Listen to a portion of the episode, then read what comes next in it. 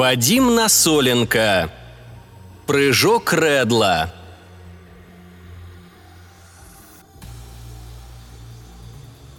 Глава первая. Космический корабль мягко опустился на серую пыльную поверхность Луны. Николай с волнением ждал, когда откроется шлюз, и он сможет ступить на долгожданную лунную землю. Как только загорелся зеленый сигнал, Николай надел скафандр, еще раз все тщательно проверил и шагнул наружу. Его ноги медленно погрузились в мягкий пыльный грунт. Сделав несколько шагов, Николай огляделся по сторонам. Он увидел бескрайнюю серую равнину, усыпанную кратерами и валунами. Черное звездное небо, усыпанное яркими точками далеких галактик. И тишину, оглушающую, безжизненную тишину. Земля выглядела маленьким голубым шариком, затерянным в безграничном космосе. Вдалеке виднелся купол лунной базы «Тихо», ее серебристые стены сверкали в лучах далекого солнца. Николай медленно зашагал к станции, оставляя глубокие следы на лунной поверхности. Когда он приблизился, ворота базы бесшумно разъехались, пропуская гостя внутрь. Николай, затаив дыхание, шагнул в шлюзовую камеру. Его взору открылось футуристическое пространство, заполненное техникой и непонятными механизмами – «Я ступил в новый мир», – подумал Николай. Неслышно закрылись массивные стальные двери, отсекая лунную безмолвную пустыню. Сняв скафандр и выйдя из камеры стабилизации, Николай с наслаждением вдохнул воздух внутри лунной базы. Огромное пространство ангара, заполненного разнообразной техникой, произвело на него неизгладимое впечатление. Николай огляделся вокруг. Ангар простирался далеко вперед, исчезая в полумраке. Свет ламп освещал лишь часть этого гигантского пространства. Множество разнообразных машин и механизмов стояло вдоль стен. Грузовики для перевозки ресурсов, буровые установки, тяжелая строительная техника – все это говорило о масштабах работ по освоению Луны. Высоченные стальные фермы подпирали потолок, на котором виднелись мощные дополнительные лампы. Их яркий свет, пронизывающий полумрак ангара, напомнил Николаю о том, как маяки направляют корабли в ночи. «Наш корабль тоже прибыл сюда, по этому свету», – подумал он. База «Тихо» была построена при помощи новейших антигравитационных двигателей и технологий. Они позволяли доставлять на лунную орбиту грузы колоссальных размеров за относительно небольшие деньги.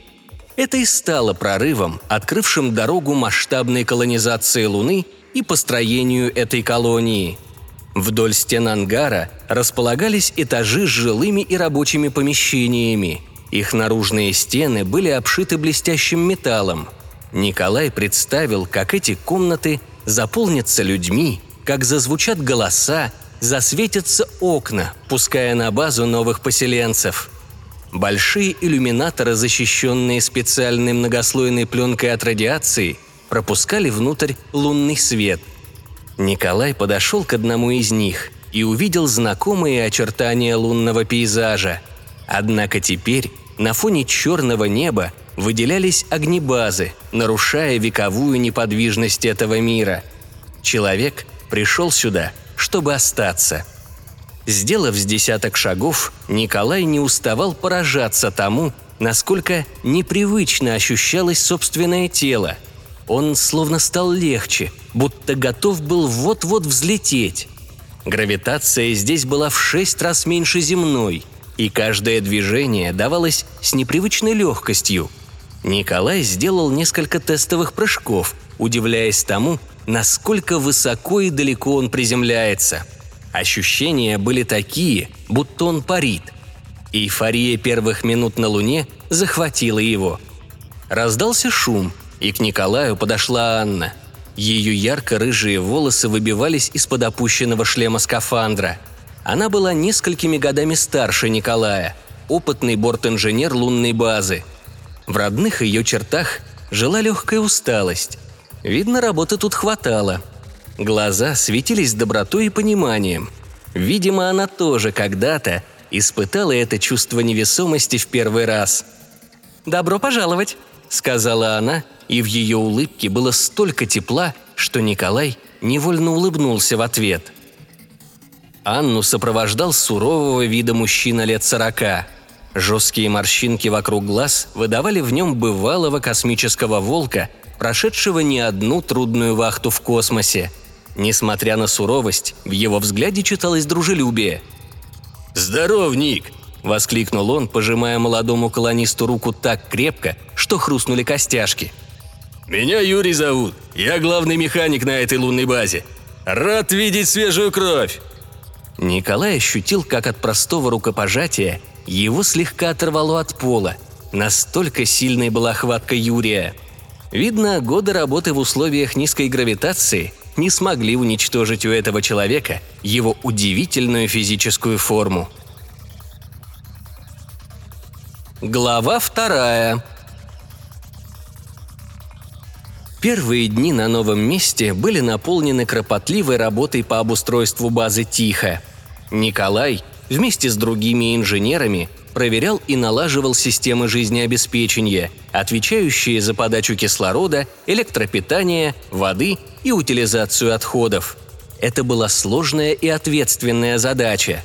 От бесперебойной работы этих систем зависела жизнь всего персонала станции – Николай с особым трепетом относился к проверке резервуаров с кислородом, ведь он был отличным специалистом, которого пригласили в этот тур, зная о его навыках не понаслышке. На Земле Николай работал опытным наладчиком систем жизнеобеспечения, а также имел богатый опыт в бурении скважин. Его универсальность и технические навыки были как нельзя кстати для строящейся лунной базы.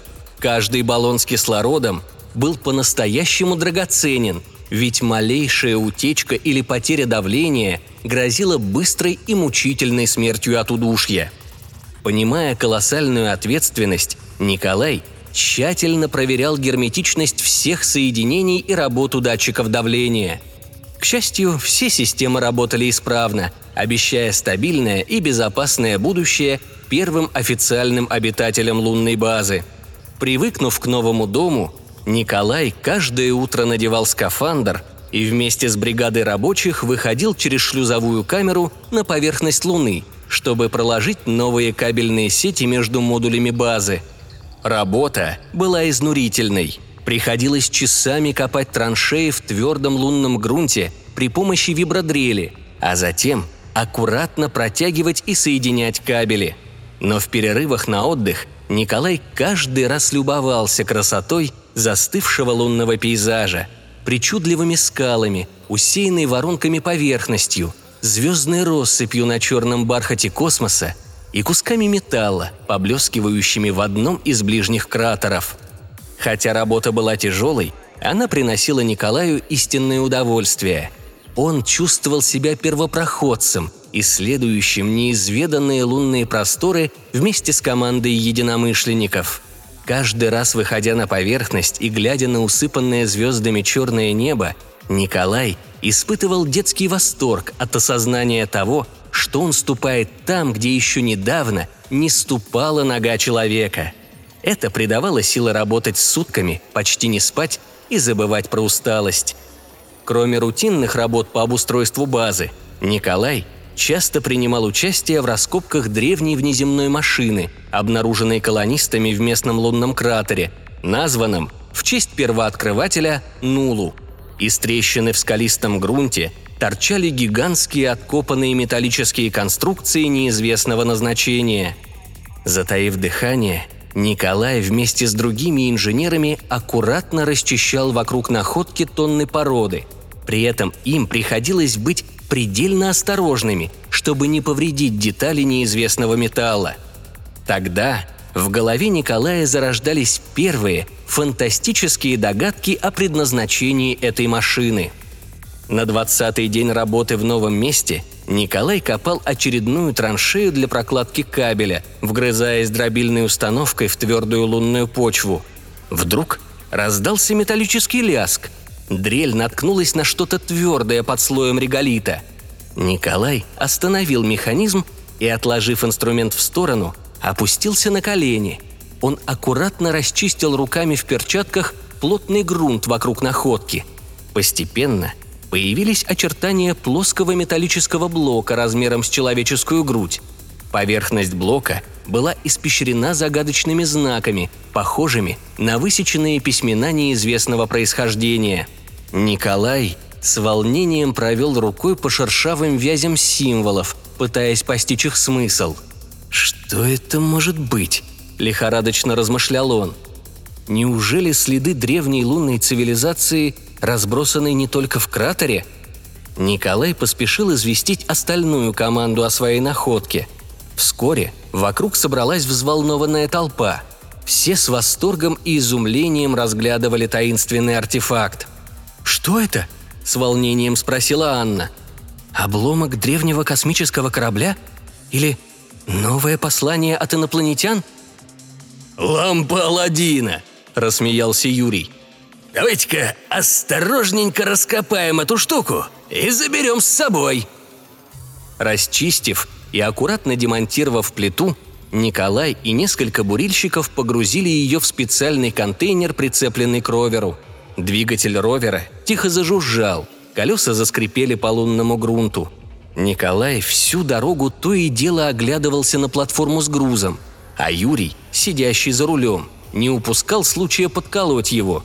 «Ну что, Ник, похоже, мы откопали целый инопланетный корабль. Ставлю сто баксов, там внутри сидит скукоженная мумия зеленого человечка». Николай рассмеялся в ответ.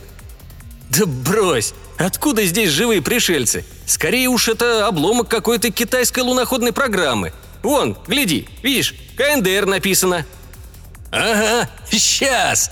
Китайцы испокон веков писали не буквами, а иероглифами. Я ж тебе говорю, инопланетяне! Они это, там семафором переговаривались». Николай вспомнил, как сенсация, вызванная находкой загадочного механизма в лунном грунте более двух лет назад, не утихала, когда первые колонисты обнаружили огромные металлические конструкции, торчащие из-под поверхности. Это вызвало шок и волну догадок. Тщательно скрывая подробности, руководство лунной базы сообщило лишь о существовании неизвестного древнего комплекса размером с небоскреб только после первой экспедиции. Это вызвало недовольство ученых и простых землян, но было необходимо для скрупулезного исследования находки без лишней суеты. И сегодня, спустя два года, колонисты нарушили информационную блокаду, сообщив о том, что в ходе раскопок была найдена металлическая плита с неизвестными письменами. Предположительно, она была частью ранее обнаруженного комплекса. Это краткое сообщение вызвало настоящий ажиотаж на Земле. Ученые и простые обыватели с нетерпением ловили каждую новую деталь, пытаясь разгадать тайну артефакта. Полет фантазии рисовал самые смелые версии. Ровер плавно остановился у шлюза базы. Николай и Юрий выпрыгнули наружу и попытались вытащить таинственную плиту с платформы. «Ну что, давай за работу!» – скомандовал Юрий. «Раз-два, подтянули!» Оба колониста напрягли мышцы, готовясь к тяжелой ноше по привычке земных лет. Но, к их удивлению, плита сдвинулась с места легко, как пушинка. Николай и Юрий от неожиданности едва не рухнули навзничь, вызвав взрыв хохота у вышедших им навстречу Анны и нескольких рабочих. «Эй, космонавты, вы на Луне что ли в первый раз?» – подразнила их Анна. «Или сила совсем на исходе? А ну-ка давайте вместе, я вам помогу!» Вчетвером они бережно понесли артефакт к шлюзу. Казалось, плита почти ничего не весит. Лунная гравитация делала свое дело. «Вот это да! Легче пушинки!» – удивился Николай. «Наверное, материал какой-то неизвестный, антигравитационный. И что-то мы в попыхах не заметили ее вес. Или там внутри пустота какая-то есть. Вот ты легкая. Говорю ж, там мумия зеленая!» – подытожил Юрий. Глава третья Для ускорения исследований еще два года назад на Луне была срочно развернута межпланетная научная лаборатория. В нее стекались лучшие специалисты Земли и колонии в области лингвистики, археологии, физики. Гонка за разгадкой тайны набирала обороты. После нахождения таинственного артефакта дни на лунной базе начали тянуться для Николая бесконечно медленно – он с головой уходил в рутинную работу по поддержанию систем жизнеобеспечения, однако мысли его постоянно возвращались к загадочной древней находке. Когда же расшифруют письмена? Что откроют они? Теперь, глядя в иллюминатор на лунный пейзаж, Николай словно видел его другими глазами. Где-то там, под покровом пыли веков, скрывался фантастический механизм, способные влиять на всю Солнечную систему. Какие возможности он несет? Какие опасности? Сможем ли мы вообще когда-либо постичь его? Подобные вопросы не давали Николаю покоя. Наконец настал долгожданный день, когда ведущий криптолог колонии Тимур собрал весь личный состав, чтобы объявить, что письмена расшифрованы. Его глаза лихорадочно блестели – Голос дрожал от волнения.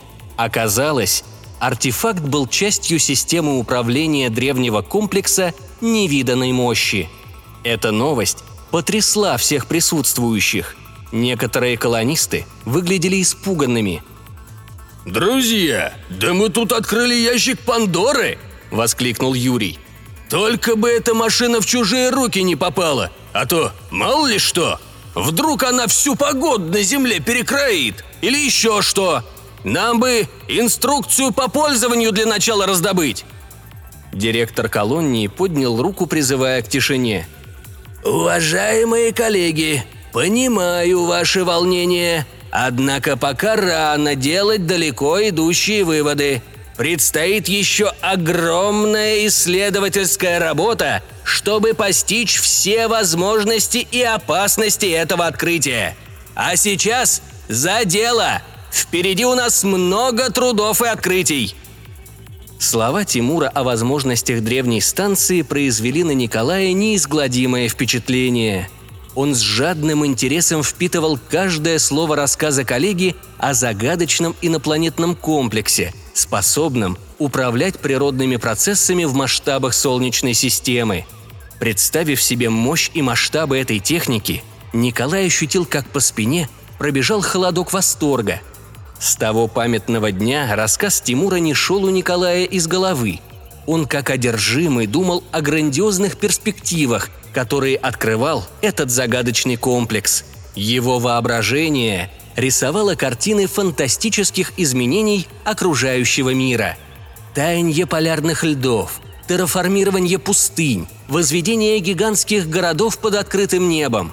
Он буквально видел, как по первому сигналу оживают мощные механизмы инопланетного разума, запуская цепочку грандиозных планетарных преобразований. Повышение уровня мирового океана, изменение орбит планет, появление новых созвездий на ночном небе. Возможности казались безграничными. Однако руководство колонии и в дальнейшем решило воздержаться от каких-либо действий в отношении системы, пока последствия ее применения не будут досконально изучены. Слишком опасная технология с непредсказуемыми последствиями. Таков был их ответ. Это решение привело Николая в отчаяние – Почему глобальные перспективы интересуют только его одного? Разве остальные не видят тех же грандиозных возможностей? Мысли об упущенных шансах не давали Николаю покоя ни днем, ни ночью. В одну из бесконечных лунных ночей, когда сон опять не шел к нему, Николай бродил по опустевшим ночным коридорам. Его шаги гулко отдавались в тишине. Вдруг в луче его фонарика мелькнул рыжий комочек. То был его питомец, енот по кличке Реддл. Пушистый зверек сладко спал прямо на полу, свернувшись клубочком и подложив мордочку под лапку. Николай усмехнулся и почесал его между ушами. Реддл довольно фыркнул сквозь сон, не раскрывая глаз. Николай с нежностью посмотрел на своего любимца. Еще в юности он нашел голодного, израненного зверька в лесу возле дома. Мальчик заботливо выходил найденыша и после его выздоровления решил оставить его у себя. Со временем дикий енот подружился с ним и даже стал отвлекаться на имя. Когда Николаю предложили работу на лунной станции, он поставил руководству космической программы ультиматум – полетит на Луну, только если ему разрешат взять с собой Редла. Долгие уговоры и хлопоты увенчались успехом. Зверьку выделили отдельное место в жилом модуле. И вот спустя месяц они вдвоем покоряли это серое небесное тело. Пройдя еще несколько отсеков, Николай попал в лабораторию. Он вспомнил странный сон, который видел последние несколько ночей. Ему снилась эта самая лаборатория – мерцающая загадочным светом древняя панель посреди нее и символы на панели. Они менялись, перестраивались в разные комбинации, пока не выстраивались в определенном порядке. Этот порядок настойчиво врезался в память лунного обитателя. И вот Николай стоял перед настоящей панелью. Таинственные письмена и символы переливались, как в его видениях.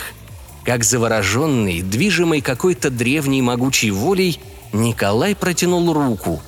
Пальцы коснулись символов, нажимая на них в строгой последовательности, точь в точь, как было показано ему во сне. Панель едва слышно гудела, наращивая мощь. Лунная база начала мелко подрагивать от пробуждения, дремавших тысячелетия под ее поверхностью колоссальных механизмов. После ввода кода запуска Николай замер, вглядываясь в мигающие индикаторы на древней панели.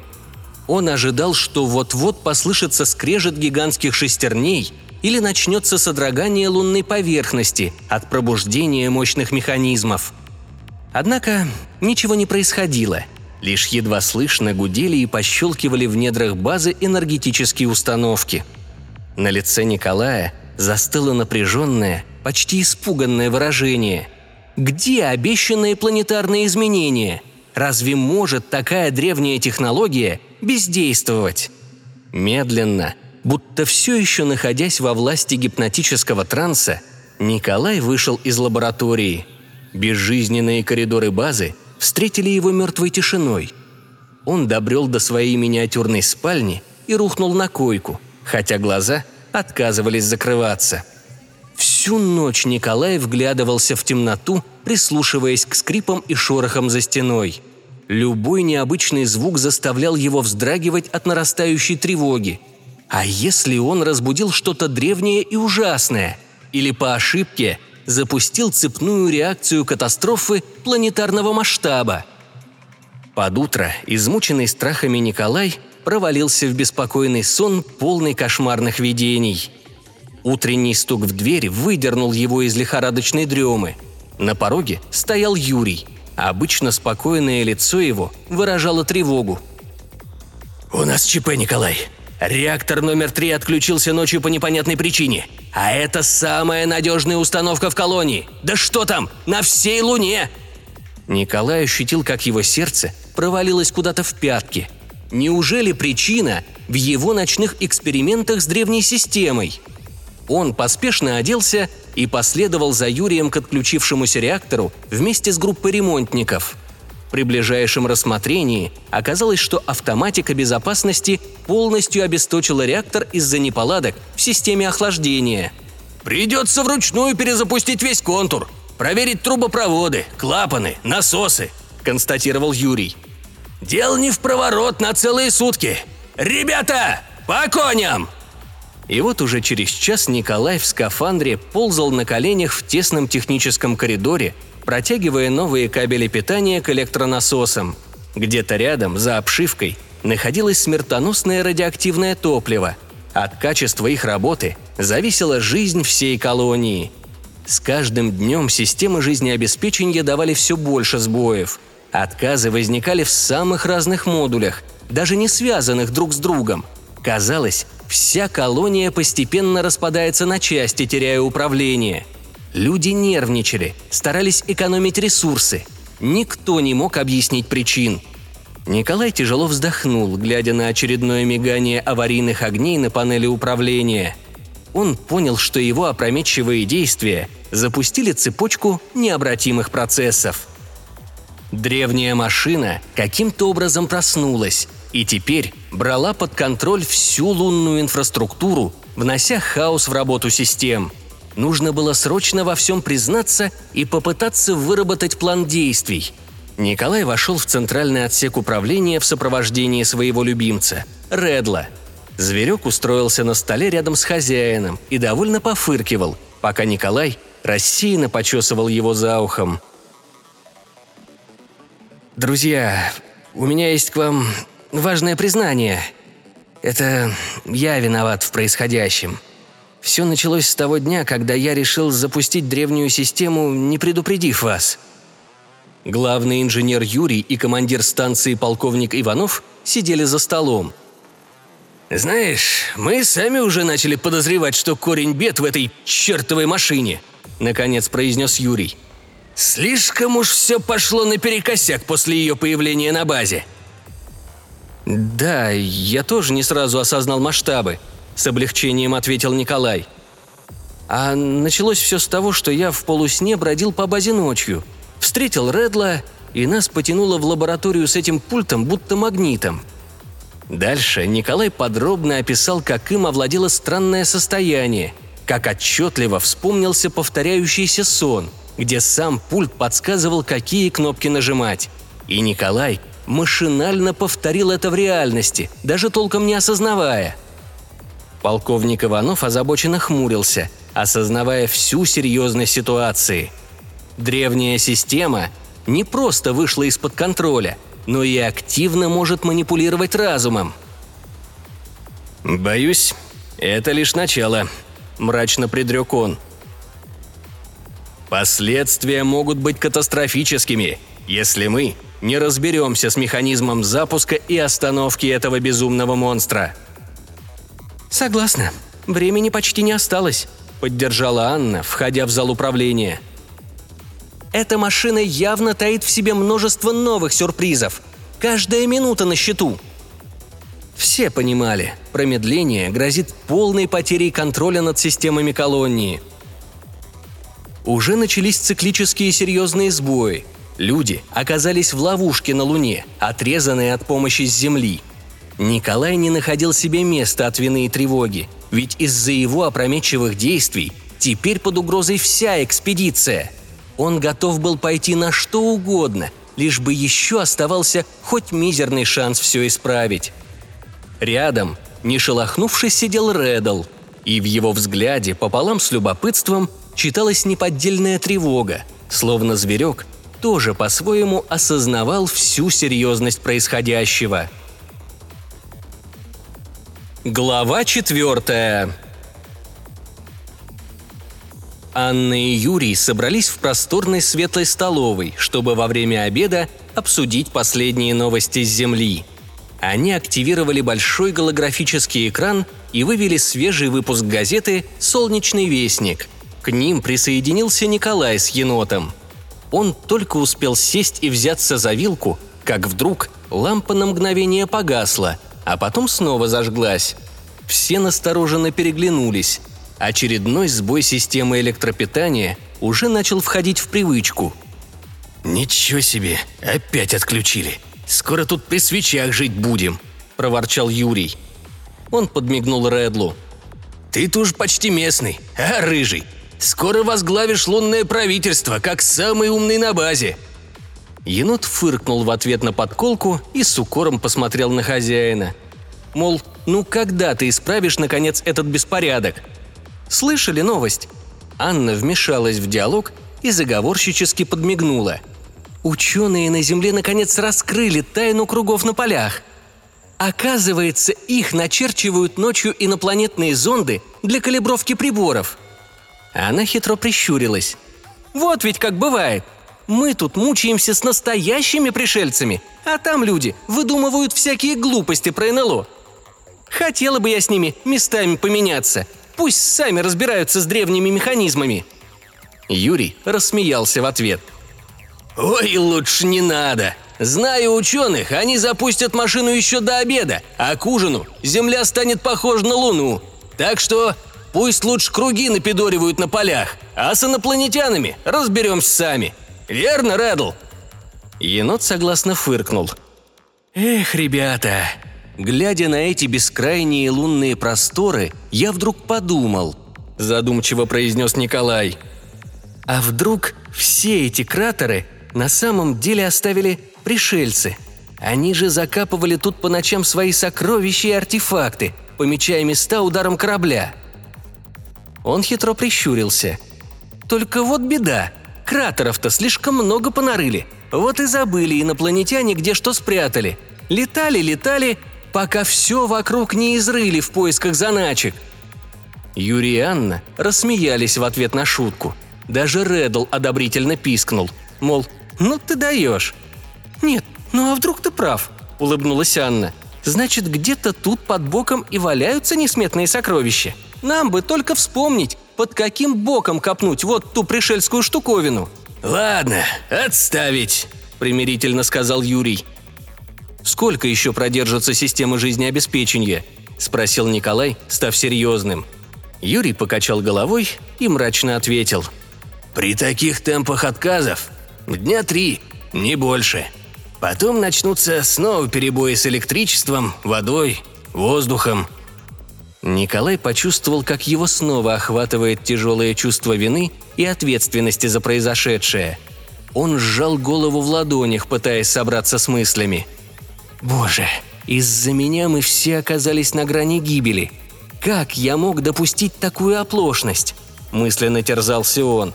В памяти всплывали радостные, полные энтузиазма лица коллег, когда они только открыли таинственный артефакт. Какие грандиозные планы и мечты строили! И вот теперь вместо этого хаос, ужас, потеря надежды в глазах товарищей. Это было выше его сил – «Не могу так больше. Я обязан всех спасти, исправить содеянное», – решил Николай. Он поднял голову, и в его взгляде полыхнула решимость отчаявшегося, которому уже нечего терять. «Клянусь, я разберусь с этим механизмом», – твердо произнес Николай. «Пусть мне пока непонятна эта технология, но я не сложу руки, пока есть хоть мизерный шанс. На следующий день Николай вместе с Анной и Юрием предприняли вылазку к тому самому участку лунной поверхности, где когда-то раскопали злополучную древнюю панель управления. Они уже не раз тщательно изучали это место в поисках зацепок, но решили осмотреть его еще раз. К сожалению, все было безрезультатно. Никаких новых находок или странных аномалий. Затаив дыхание, они вглядывались в безжизненный серый пейзаж вокруг, надеясь уловить хоть малейший намек. Но лунная пустошь хранила свои тайны. Вернувшись в лабораторию, ребята в очередной раз проанализировали все видеозаписи инцидента с активацией древней технологии. Однако на них не удалось заметить ничего примечательного. Николай просто методично нажимал на символы панели – а та отзывалась едва различимым мерцанием. Больше никаких видимых эффектов. К вечеру Николай вошел в свою крохотную спальню, чувствуя себя опустошенным после безрезультатных поисков. Вдруг к нему подбежал Реддл, его преданный друг. Зверек встревоженно заскулил, вцепившись маленькими лапками в ногу хозяина. Николай присел рядом, погладил Редла по голове, почесал за ушком – обычно пушистый хвост енота активно метался из стороны в сторону, выдавая его беспокойство. «Странно. Реддл раньше никогда так себя не вел», – подумал Николай. Действительно, в повадках енота появились неуловимые, едва заметные перемены после активации древней станции. Или это просто игра воображения на фоне нервного истощения? Николай посмотрел в черные глазки бусинки зверька – Ему показалось, будто в их глубине мелькнул отблеск чего-то почти человеческого – тревоги, сочувствия, понимания. Или это только иллюзия? «Не бойся, все наладится», – ласково прошептал Николай, прижимая енота к груди и гладя его шерсть. Скорее, чтобы успокоить себя самого, а не Редла. Глава пятая Жизнь на лунной базе превращалась в постоянную борьбу за выживание. Каждый день приносил все новые неполадки в работе систем. Люди были вынуждены круглосуточно дежурить и чинить, запасаясь изолентой и мешком инструментов. Юрий с мрачным видом шел по коридору в сопровождении молодого помощника Сергея. «Ненавижу эти провода», – бурчал главный инженер – Сколько можно возиться с ними? Вчера одну трещину заделаем, сегодня другая появляется. Он с досадой пнул валяющийся на полу отвалившийся кусок пластика от обшивки стены. Эх, Серега, когда мы только прилетели сюда, какие планы строили? Думали, освоим Луну, базы на Марсе построим. А теперь сидим тут, как крысы в ловушке – и провода в кучу крутим изолентой, мать ее так!» Сергей сокрушенно качал головой, пытаясь починить очередной, вышедший из строя блок электропитания. Тем временем Николай изо всех сил старался помогать товарищам в ремонте по мере сил. Он чинил проводку, менял перегоревшие лампы, ремонтировал все, до чего мог дотянуться. Однажды ему пришлось вместе с Анной выйти в открытый космос починить одну из внешних антенн спутниковой связи. Облачившись в громоздкие скафандры, они осторожно вылезли через шлюз на поверхность Луны. Николай аккуратно поднялся и подал Анне инструменты, пока та возилась у тарелки антенны. В какой-то момент она случайно уронила ключ, и тот полетел прямо в черную бездну космоса. Оба замерли, глядя ему вслед – Потеря инструмента грозила сорвать весь ремонт. Николай в последний миг поймал падающий инструмент и аккуратно вложил обратно в руку Анны. При этом их шлемы слегка стукнулись. Они переглянулись и рассмеялись, глядя друг на друга в иллюминаторы скафандров.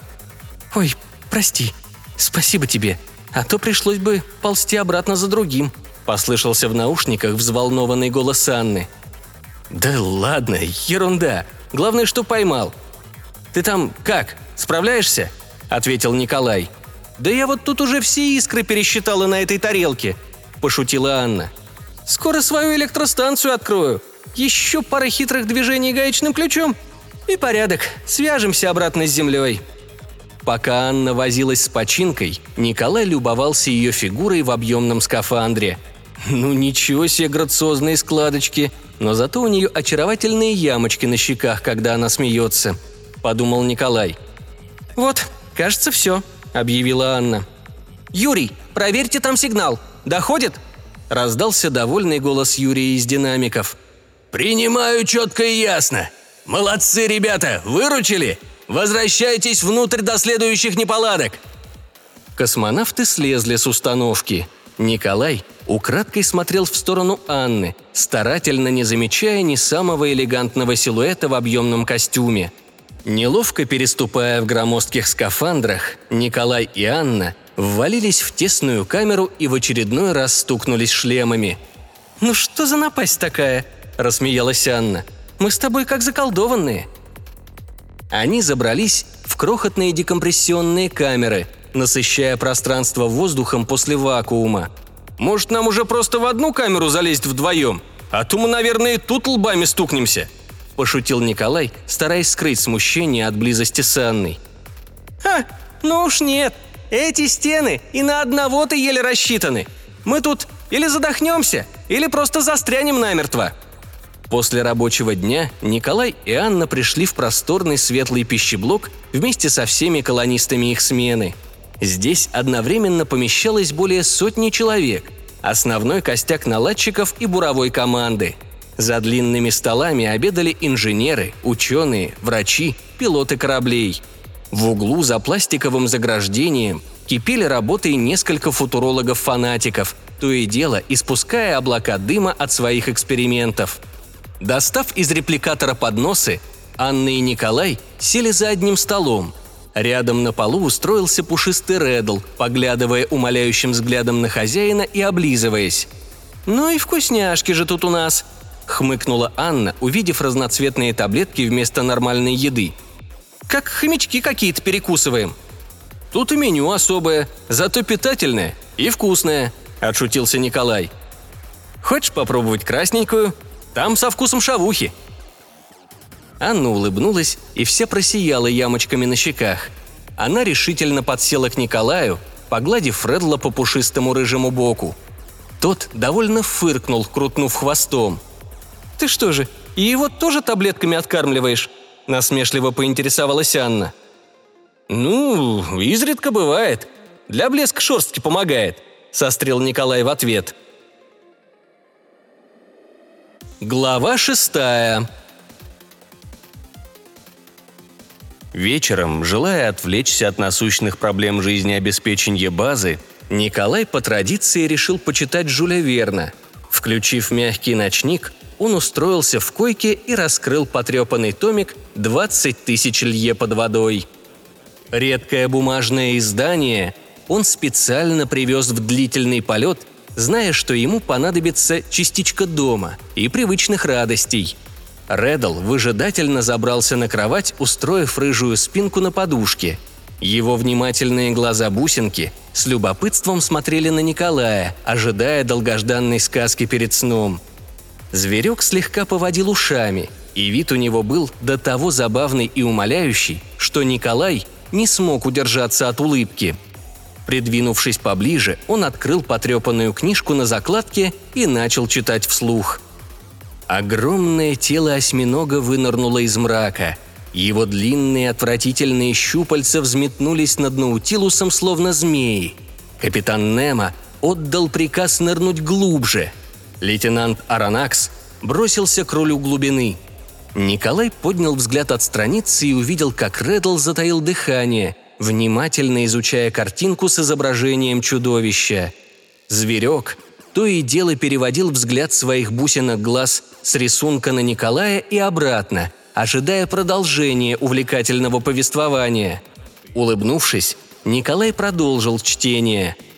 Тяжело дыша, матросы крутили маховики, заставляя лодку погружаться в черную бездну океана. Щупальца скользнули по обшивке с мерзким шлепком. Еще немного, и чудовище сомкнет свои присоски на бортах – Реддл тревожно пискнул и сел, подняв уши торчком. Его пушистый хвост нервно подергивался. Николай успокаивающе погладил зверька по голове и, перевернув страницу, стал читать дальше. Капитан Немо гордо смотрел вслед уплывающему чудовищу. Еще одна опасность осталась позади. Завершил Николай очередную главу и закрыл книгу – Реддл довольно фыркнул, радуясь счастливой развязке. Николай потрепал его между ушами и отметил про себя, что зверек стал еще сильнее вести себя странным образом. Он заметил, что Реддл порой надолго замирает, прислушиваясь к едва уловимому гулу механизмов станции. Или же наоборот, начинает беспокойно метаться по комнате, то и дело оглядываясь через плечо – Николай вспомнил, что, проходя мимо лаборатории, где хранилась таинственная древняя панель, Реддл вдруг ощетинился и громко зашипел, чего за ним раньше никогда не наблюдалось. Он отчаянно цеплялся лапками за ногу Николая, умоляюще глядя ему в глаза. «Неужели этот прибор так влияет на зверей?» – с тревогой подумал Николай. Размышляя, он поглаживал енота, который сладко сопел во сне. Вдруг Дверь открылась, и в комнату тихо вошла Анна. Она поманила Николая жестом, и тот, недоумевая, оделся и последовал за ней. «Что-то случилось?» – спросил Николай по дороге в лабораторию. «Не совсем, но кое-что обнаружилось», – загадочно ответила Анна. Войдя в лабораторию, Николай нетерпеливо поинтересовался. «Ну так что там?» «Помнишь, как ты активировал эту панель?» – начала Анна. Мне не давала покоя мысль повторить это. Я тщательно проанализировала видеозапись того момента, записала последовательность нажатия кнопок, потом ввела эту комбинацию в наш анализатор ИИ. Он смог найти закономерности и определить, что это были огромные информационные импульсы, передаваемые панелью на высоких частотах. И что же? ИИ расшифровал эти колебания как закодированное сообщение. Его он смог восстановить по датчикам станции. С этими словами Анна протянула Николаю распечатку. Тот жадно вчитался в строки. Перед ним предстал текст вперемешку со странными схемами и диаграммами. Николай в волнении поднял глаза на Анну. «Невероятно! Это же послание от создателей панели!» Глава седьмая Николай с жадностью читал текст. Буквы на листе слегка расплывались перед глазами. Настолько он был потрясен открывшейся правдой. Анна стояла рядом, внимательно наблюдая за его реакцией и лукаво улыбаясь. А она-то уже успела осмыслить шокирующую информацию. Вспомнились давние находки археологов, останки нашего вида на разных материках. Тогда это вызывало недоумение. Как цивилизации могли деградировать и исчезнуть? Теперь стало понятно. Виновата была эта древняя машина. Она была создана высокоразвитой инопланетной цивилизацией для периодического перезапуска эволюции. Каждые несколько сотен тысяч лет машина выбирала один ближайший к ней биологический вид – и повышала его интеллект до разумного уровня. Одновременно другой, уже развитый вид, ввергался в деградацию до примитивного животного состояния. Теперь Николай понял весь ужас происходящего. По замыслу древних создателей, люди на Луне и планете Земля должны потерять разум, уступив место новому виду. А так как на станции, кроме енота, были лишь они, то он со страхом и яростью смял лист в руках. Недаром Реддл ведет себя так странно. Значит, процесс уже начался. Это была поистине дьявольская ловушка эволюции. Невидимая петля, в которую угодило человечество, обнаружив этот аппарат. Значит, по замыслу древних создателей, люди на Луне должны потерять разум, уступив место новому виду. Им станут еноты – и Реддл не исключение. «Анна, что нам делать? Миллионы людей обречены стать неразумными безумцами!» С отчаянием воскликнул Николай. «И даже Луне грозит такая же участь!» Девушка положила руку ему на плечо, стараясь утешить. «Ты все прочитал? До конца?» Николай молча кивнул. «Тогда ты понял, что остановить этот механизм невозможно», он влияет на саму ткань пространства-времени, изменяя эволюцию биологических видов. Попытка его отключить или уничтожить может привести к еще более разрушительным последствиям, вплоть до коллапса материи. Нам остается лишь принять это как данность и найти свое место в новом мире. Глава восьмая. Продолжали течь однообразные лунные дни, и я стал замечать тревожные перемены в нас с командой. Наши разговоры, когда-то полные остроумия и философской глубины, теперь свелись к примитивному щебетанию. Наши мысли, прежде стремившиеся постигнуть тайны Вселенной, теперь лениво ползали в тесных рамках рутины. Однако интеллект Редла рос с каждым днем. К моему изумлению, его мозг словно набирал силу в этом сером однообразии, которое так угнетало нас. Теперь енот активно пытался заговорить со мной. Пусть получались только примитивные и невразумительные звуки, но за ними я видел колоссальное усилие разума, направленное на постижение человеческой речи. Я решил терпеливо учить Редла. Сначала обучил его простейшим командам – «принеси», «отнеси», «сидеть». Затем перешел к простым словам. Еда, пить, спать. Постепенно мы стали переходить к фразам «дай есть», «хочу гулять». И вот однажды Реддл вдруг четко, раздельно произнес полную фразу «Николай, друг!» С этого памятного дня прогресс Редла действительно пошел семимильными шагами. Он проявлял поистине ненасытную жажду знаний – жадностью впитывая всю новую информацию об окружающем мире. Я терпеливо учил его читать. Сначала простые слова, затем предложения.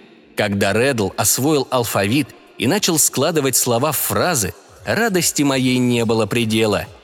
Затем мы перешли к детским книжкам, а вскоре енот уже с увлечением поглощал научно-популярную и художественную литературу из моей библиотеки. Освоив чтение, Реддл с энтузиазмом принялся за математику и другие точные науки. Я удивлялся, с какой легкостью он решал сложные задачи, требующие развитого абстрактного мышления. Глядя на то, как енот уверенно пользовался компьютером, калькулятором и другими приборами – Спустя еще месяц станция еще оставалась в полурабочем состоянии, и наши с Редлом беседы уже напоминали диалоги ученых-единомышленников. В минуты, когда электричество на станции отключалось на несколько часов, мы, лежа в темноте, делились глубокими размышлениями о судьбах человеческой цивилизации и законах мироздания. Иногда я задавал еноту вопросы настолько сложные, что он впадал в глубокое задумчивое молчание – но порой наоборот. Именно Реддл высказывал поистине гениальные научные идеи, заставляя меня изумляться необычайной силе и оригинальности его разума. Я тщательно скрывал от остальных членов экипажа тот факт, что Реддл становится умнее и развитее всех нас. Мне было ясно, что его необычайные способности могут вызвать подозрения и тревогу, если станут широко известны – Однако некоторые все же стали замечать, что с енотом творится что-то необычное. Когда Реддл с легкостью демонстрировал тонкости поведения и понимания человеческой речи, это не могло пройти незамеченным. Однако я каждый раз отшучивался, отвечая, что им просто кажется, или что просто Реддл всегда был сообразительным. Большинство, занятые рутинными задачами по поддержанию работы станции, как правило, принимали мои объяснения и возвращались к своим делам. Мы стали настоящими коллегами и единомышленниками, шагающими бок о бок по дороге познания тайн мироздания. Я как-то поймал себя на удивительной мысли, что воспринимаю его уже не как питомца, а как свое второе «я», равного по интеллекту собеседника с нестандартным видением вещей. И даже больше – как самого близкого друга, преданного и заботливого. Однако меня тревожил вопрос, для какой цели Редлу дан такой невероятный дар рассудка и речи? Неужели всего лишь ради продления рода енотов или какого-то дерзкого эксперимента древней инопланетной цивилизации? Или он станет основателем нового разумного биологического вида, который все-таки придет на смену человечеству – Пока что я просто наслаждался уникальным опытом общения с существом, проделавшим стремительный путь от обычного животного к мыслящему разумному индивидууму, при этом сам глупее на глазах. После наших открытий на лунной станции я сблизился с Анной. Мы часто проводили время вдвоем, обсуждая удивительные события, которые нам довелось пережить. Казалось, нас связывало нечто большее, чем просто общая тайна – она не стала рассказывать остальным о наших экспериментах с древней системой, понимая, что смысла в этом уже нет. В конце концов, уничтожить механизмы, созданные давно исчезнувшей цивилизацией из нерушимого сплава металлов, было глупой затеей. Как и вывести из строя этот артефакт управления циклом эволюции. Анна проявляла искренний интерес к моим идеям и теориям о природе древних артефактов – в ее глазах я видел восхищение моими познаниями. В свою очередь, ее острый ум, сообразительность и эти ямочки очень привлекали меня. Однажды вечером, наливая кофе в ее кружку, я случайно коснулся ее руки. Мы на мгновение замерли, глядя друг на друга. Я увидел в глазах Ханны ответный интерес и влечение. Поддавшись импульсу, я наклонился к ней и наши губы соприкоснулись в нежном поцелуе. «Быть может, людям тогда же будет проще», – задумчиво произнесла Анна. «Жить, не подозревая о страшной тайне этой станции, постепенно глупеть, теряя накопленные тысячелетиями знания, в конце концов превратиться в первобытных существ, не отягощенных интеллектом и цивилизацией». Я содрогнулся от ее слов, но где-то в глубине души понимал, что она права – что толку тревожить людей знанием об ужасающей мощи древней техники? Пусть живут спокойно, в неведении о том, что в один миг может обрушиться на них и уничтожить плоды тысячелетнего прогресса. Глава девятая. Лапа енота в металлическом ботинке медленно ступала по пыльной лунной поверхности, освещаемой ярким солнцем. Редди, потомок Редла, шел к куполу современного лунного города, в котором обитали потомки людей. Обернувшись, он посмотрел на голубую планету Земля, восстановившую свою первозданную природную красоту. Где-то там, в глубине джунглей, все еще бегали и кричали племена, некогда называвшиеся человечеством. За прошедшие тысячелетия они выродились в примитивные племена охотников-собирателей, утратившие всю технологическую мощь некогда великой цивилизации. Редди испытывал грусть и тоску, вспоминая о былом величии человеческой расы. Но он понимал, что их упадок был неизбежен – Теперь настало время нового вида разумных существ – потомков енотов, унаследовавших интеллект своего пращура Редла. Энергичным шагом Редди направился к шлюзу входа в город. Его ожидали там для обсуждения планов дальнейшей терраформации Марса. В центре уникального космического города возвышался огромный монумент из черного базальта. Два человеческих силуэта смотрели ввысь. Это был памятник Николаю и Анне, тем самым людям, которые когда-то открыли енотам путь к разуму. Благодарные потомки увековечили их образы в камне. Енот почтительно склонил голову и направился дальше, к зданию совета. Но прежде енот решил заглянуть в одно особое помещение, расположенное этажом ниже. Спустившись по лестнице, Редди оказался в обширном зале, заполненном рядами капсул криосна. За прозрачными стеклами можно было разглядеть очертания человеческих фигур. Это были те немногие представители человечества, которых удалось спасти от деградации и погрузить в анабиоз до того, как процесс стагнации смог стереть их полностью и превратить в животных. Редди подошел к одной из капсул. За стеклом находился Николай, его спящий новый друг, подаривший когда-то енотам самое ценное – разум. Рядом покоилась Анна. Когда-то Реддл сам принял решение поместить их в Криосон, пока его новая цивилизация ищет способ остановить машину эволюции и вернуть людям интеллект. И вот это время настало – Сегодня совет должен был принять решение о реанимации Николая и Анны. Что они почувствуют, узнав, что спустя тысячелетия оказались в мире, населенном их бывшими домашними питомцами? «Николай, слышишь ли ты меня? Знаешь, мои потомки добились невероятных успехов. Мы освоили Марс, построили там первые базы – Скоро начнем терраформировать его атмосферу. А еще мы, наконец, раскрыли секреты машины древних. И теперь можем вывести тебя и Анну из крясна. Редди положил лапу на стекло капсулы. «Скоро вы проснетесь в новом мире. Я с нетерпением жду нашей встречи, друг».